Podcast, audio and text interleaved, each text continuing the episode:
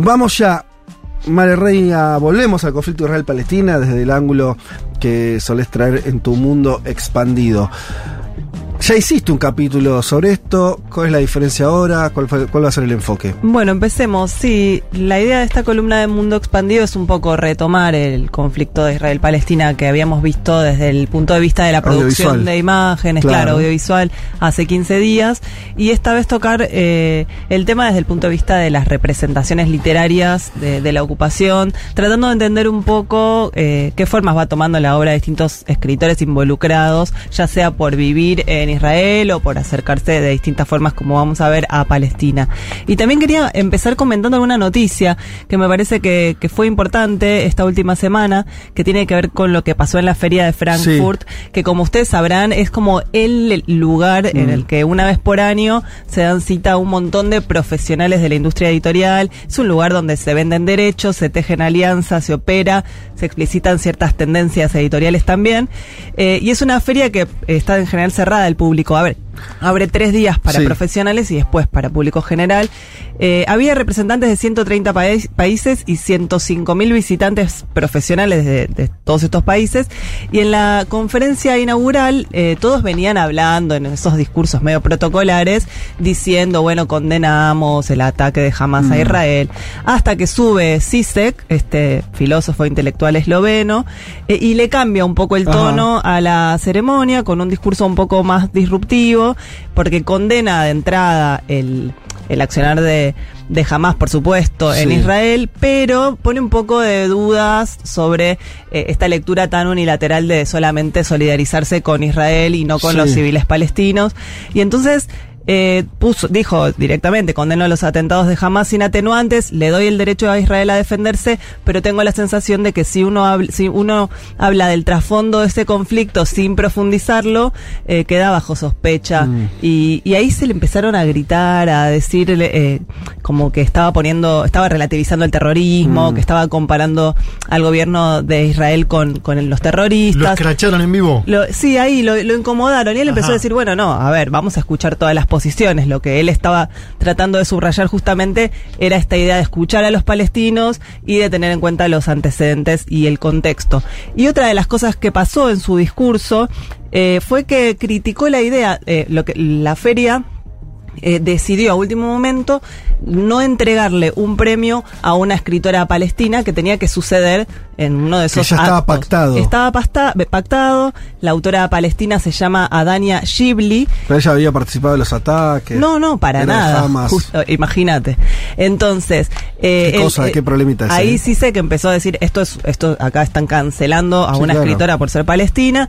Este era un premio que se llama Liberatur Prize, que es un galardón que se le entrega a escritoras de- del sur global y que este año era para una novela de esta Adania Shibli publicada en castellano por por una editorial muy pequeña en España que se llama Hoja de Lata. La, la novela se llama Un detalle menor y es justamente una novela que cuenta eh, una, una violación de una mujer por parte del, de los soldados israelíes. O sea, justamente tocaba bastante de cerca Claro. el conflicto. La entrega tenía que celebrarse en el marco de la feria, la cancelan. Y eh, Ghibli, de 49 años, no, no apareció, por supuesto, por ahí. eh, pero lo que sí generó este, este ruido, digamos, de haber cancelado esta, esta, esta, esta entrega de premios fue que una serie de, de escritores y escritoras se reunieron y firmaron una declaración con mal- más de mil nombres condenando que la feria acalle estas voces. Como que saltaron bastante rápido y esta solicitada fue firmada, por ejemplo, por dos premios Nobel como Annie Ernaux y Olga Tokarczuk. Digo, estas son, eh, están empezando a aparecer en el ámbito cultural estos gestos, digamos, de solidaridad con las voces palestinas, en rechazo a, a las muertes civiles, al- a los bombardeos de Israel, pero me parece que sirve mucho que sucedan estas cosas que se marquen colectivamente en un reclamo de una serie de escritores, sino que salgan a título personal a, a decirlo nada más. O sea que, no, comprendo, no te quiero desviar, pero no, no- de, de verdad que no logro comprender por qué en Occidente y sobre todo en Europa superpusieron de, de tan, tan- de tan bestialmente la nacionalidad de alguien con endilgando la responsabilidad política de sus gobiernos. No logro entender. sí, me Rusia parece, lo vimos. A mí me parece horrible, eh, me parece una mierda. Lo, Lo que me parece es muy torpe políticamente. Quiero decir, a ver, imaginemos un segundo, ¿no? ¿No sería eh, hasta sobreactuar eh, eh, la diferencia, ¿no? Es decir, miren, hay Claro, palestinos buenos, total. jamás malo, miren, hay rusos buenos, Putin malo. O sea, estoy diciendo una, una, una obviedad. Y eligieron un camino que yo no, no logro, pero de verdad que ni siquiera entiendo la productividad política que hay atrás de eso. No, no, No, no, es no una lo cuestión muy entiendo. El de. Ucrania fue tremendo. Había una universidad de Milán, me acuerdo que canceló a Dostoyevsky.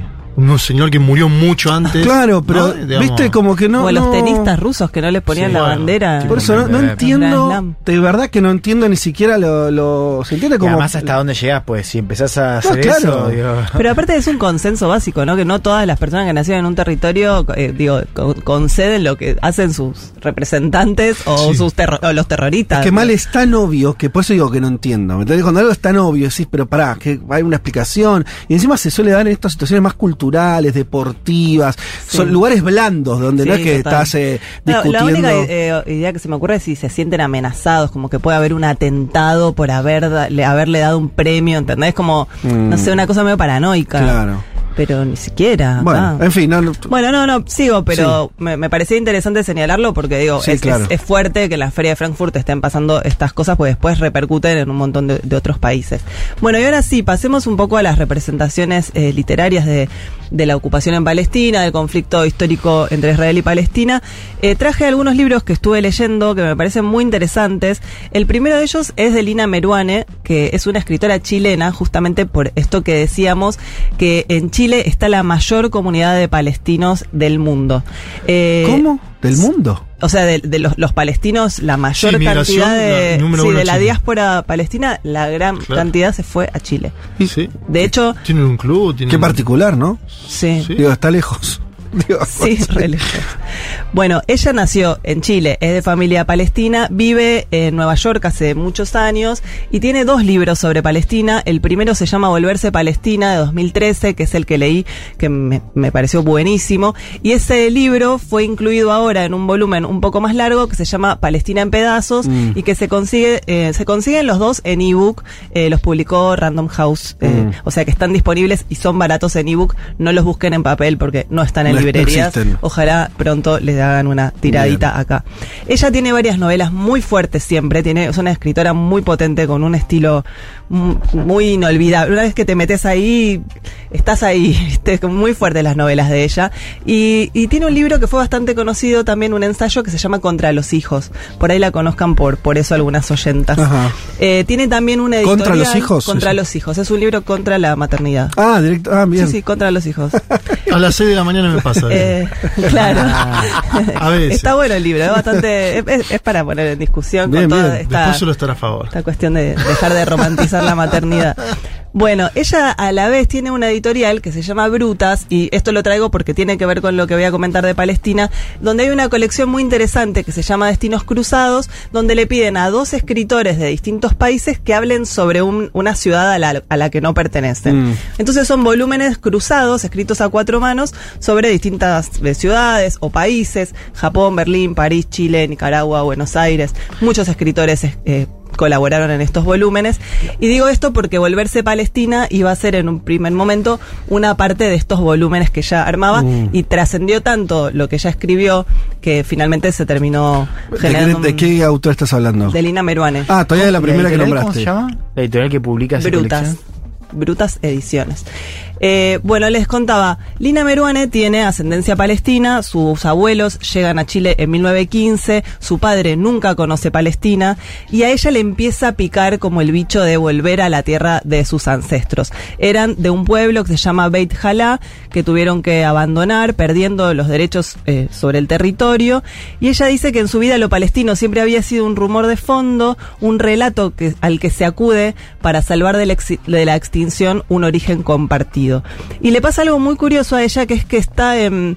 eh, viaja a Europa desde Nueva York, donde vive y da clase, y un taxista palestino, eh, en un taxi en Madrid, la reconoce como palestina y le dice, Mm. vos sos palestina. ¿Por qué me fuiste a Palestina? No, pero vos tenés que ir a Palestina. Estás acá, acá nomás, te tomás un avión. es- es- Sí. y entonces ella se promete en ese momento que la próxima vez que le inviten a Europa va a hacer ese esfuerzo y, y genera un lazo con un, con un escritor judío que vive en Israel, es casado con una musulmana y ellos la reciben eh, en Israel para después cruzar a, a Cisjordania. Y es bastante fuerte todo el relato de ella, insisto, ella escribe muy bien, o sea, es una escritura muy penetrante. Eh, todo el relato de cuando llega al aeropuerto de Israel Y sí. y la empiezan a requisar y la llevan a una habitación y le hacen abrir la valija porque le estaba llevando a su amigo eh, israelí libros sobre escritores que, que hablan en contra de, del- que hablan sobre el terrorismo. Bueno, cuestión que ella se siente ahí muy sobrecogida eh, eh, de todas las secuencias de los checkpoints para pasar a, a Mm. Cisjordania, de, de todas las revisiones que suceden en las estaciones, como que se empieza a acostumbrar a esa presencia militar tan fuerte Sí. en Israel y, y hablando con esta mujer musulmana, que es la, la esposa de su amigo, le dice que finalmente ya sos una verdadera palestina. Cuando generan en vos esa Mm. desconfianza, Claro. es que vos ya pasas a ser una palestina eh, verdadera, ¿no? Y, y bueno, y finalmente consigue eh, ir a Cisjordania, consigue encontrarse con esas mujeres de su familia que quedaron en este, en este territorio. Y, y es muy fuerte lo que le pasa. Le critican mucho no tener hijos, justamente, que es algo que para eh, la población árabe Sí. y más la que se tuvo que ir de su territorio tiene todo un peso simbólico eh, muy fuerte. Y la verdad que yo les recomiendo mucho esto porque ella dice en una entrevista eh, algo que me gustó mucho, que es que la escritura es una manera de sensibilizar al otro, de ponerlo en el lugar de uno desde una sensorialidad y de una exploración imaginativa. Y eso está muy presente, no es solo una crónica de lo que ve, sino de cómo ella se va procesando todo lo que le sucede, volviendo a un territorio tan conflictivo eh, al que, al que, en el que nunca estuvo, pero del cual se siente parte, que es un poco lo que refieren en general los descendientes de palestinos que, que, que le transmiten sus antepasados. Trata después de ir a Gaza, hay toda una, una, secuencia en la cual eh, logra con organizaciones y activistas ir hasta la, la- digamos El límite. el límite eh, muy peligroso es claramente un momento muy tenso para, para ella también Eh, y después termina hablando un poco de lo que implica haber estado ahí y volver en un sillón cómoda en Nueva York y escribir sobre Palestina, ¿no? Claro. Como desde el confort de, Claro. de no estar en ese conflicto. Entonces, digo, tiene muchos matices el libro, yo lo recomiendo mucho porque nos acerca un poco a lo que implica estar ahí, que es algo que, que nos cuesta que nos llegue de primera mano, porque hay muy pocas traducciones de escritores o escritoras palestinos eh, al español. Entonces ella, como chilena, creo que nos trae un poco más cerca Claro. esa ¿Está deriva y, y en- esa en- en experiencia. español todo? Sí, sí, todo en español. Así que esto fue Volverse de Palestina de, de Lina Meruane, una escritora chilena muy buena. Y, y ahora traje dos casos breves de, de dos autores eh, de Israel. Uno es bastante conocido, que se llama David Grossman. Eh, es, Grossman es muy conocido, realmente se ganó el premio Booker. Mm. Él nació en Jerusalén en el, en el 54, seis años después de la creación del Estado de, de Israel, o sea que es de la primera generación de israelíes que vivió prácticamente todos los Sí. conflictos bélicos. Y, y él eh, en 2006, cuando Israel peleaba la Segunda Guerra en el Líbano, eh, Uri, su hijo, el hijo de David Grossman, eh, era sargento. Ajá. Y por esos días, su, él, con otro escritor israelí muy famoso que se llama Amos Oz, firman Sí. una solicitada en la que piden que se, que se haga un acuerdo y que se terminen los ataques. Eh, reconocen siempre la defensa, pero que no quieren el accionar militar. Bueno, sucede esto y eh, no- por supuesto no pasa nada con estas solicitadas, pero en un ataque muere el hijo de, Mm. de David Grossman.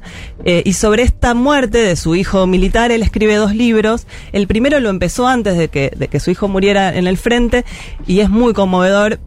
Pero es una ficción y se llama eh, La vida entera. Y está justamente protagonizado por una mujer que tiene un hijo, que ya terminó el servicio militar y quiere presentarse voluntariamente para entrar en combate. Y entonces la madre, medio desesperada, Mm. decide, acepta Sí. esa situación, pero a partir de ese momento decide salir a caminar sin celular, sin avisarle a nadie, sin aviso de cuándo va a volver, por Israel, eh, evitando el momento en el cual alguien le viene a comunicar que su Ah, hijo muere. Mirá. Como que evade Sí. el conocer la noticia de que su hijo pero pero muere. hace eso antes de que su, Antes hijo, de que su le hijo- pase nada. Sí. Y efectivamente esa- lo matan. Y efectivamente a su hijo después lo matan. Y tiempo después, esta que les conté es la vida entera. Y una vez que su hijo muere, él escribe un libro que este no lo leí, que se llama Más allá del tiempo. Y que justamente eso, como una pareja aprende a vivir con, con el duelo de, de un hijo. Y cierra ahí un poco lo que había abierto en, en el libro anterior. Vos sabés que hay una cosa que yo estaba. eh, me, me surgió pensar, creo, que, bueno. de- como de padre medio nuevo. Supongo que todo te, te- ese miedo. Este. Que es que. El otro día pensaba eso. Qué loco eh, sociedades como la israelí, la palestina, que están todo el tiempo entregando a los hijos. No lo digo, no digo que entregando en el sentido concreto, esto que está con Sí, este tipo de sí, historias sí, que se repiten, ¿no? La idea de que tus hijos no están a salvo. Es una idea. ¿Cómo vivís con esa psiquis? Eh, porque que es muy distinta a la de soy yo el que más se- me sacrifico por mis hijos, ¿no? Totalmente al revés. Claro. Como que el hijo se va a sacrificar por el país. Exacto. Lo vas a sacrificar por tu Sí, nación. o que es parte de, de- bueno, de la vida, porque no, es no son decisiones individuales exactamente, son, son sociedades que están inmersas en esa dinámica. Sí, es como Bueno, justo, una locura. mira, justo iba a comentar una cosa al respecto, porque el otro escritor que traje se llama Edgar Queret y es un autor eh, más joven. eh, él nació en Ramat en el 67, vive en Tel Aviv, es profesor de la universidad, es guionista, es director de cine, es un autor eh, muy conocido allá, Mm. muy leído por los adolescentes, como el exponente de la narrativa moderna en hebreo. Él vino a Buenos Aires, le va muy bien en México, lo publican Sí. en España. Yo estuve cuando vino a Buenos Aires en la charla que dio en la Feria del Libro y entró el Mossad a revisar la sala antes de la charla. O sea, ese Ah, nivel de claro. famoso el tipo. Y como medio un representante Un del representante Estado. Total. Pero sus libros tienen un humor medio de judío neurótico Ajá. que le pone. eh, Medio Woody Allen. Total. Él tiene varios cuentos Sí. y tiene un solo libro de crónicas, que es el que a mí más me gusta, que se llama Los siete años de abundancia, en donde justamente cuenta eh, en textos muy breves y ridiculizándose a él mucho eh, su vida personal desde que nace su hijo Lev hasta la muerte de su padre. Son siete años que Ajá. pasan ahí. Y entonces pasa mucho esto que vos decís que se pregunta él antes la llegada de su hijo varón. ¿Qué va a pasar con ese nene en Claro. el futuro respecto de, de- Del conflicto. no, del servicio militar. Bueno, por eso, sí, sí. Eh, hay dos textos muy divertidos, entre muchas comillas, sobre esto, que justamente que lo trate con humor me parece algo a Mm. destacar.